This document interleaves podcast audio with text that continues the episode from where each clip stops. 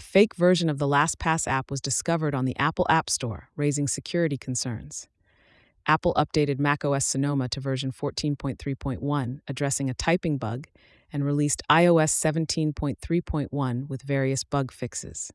The company has also split iTunes for Windows into separate apps for Apple Music, TV, and devices.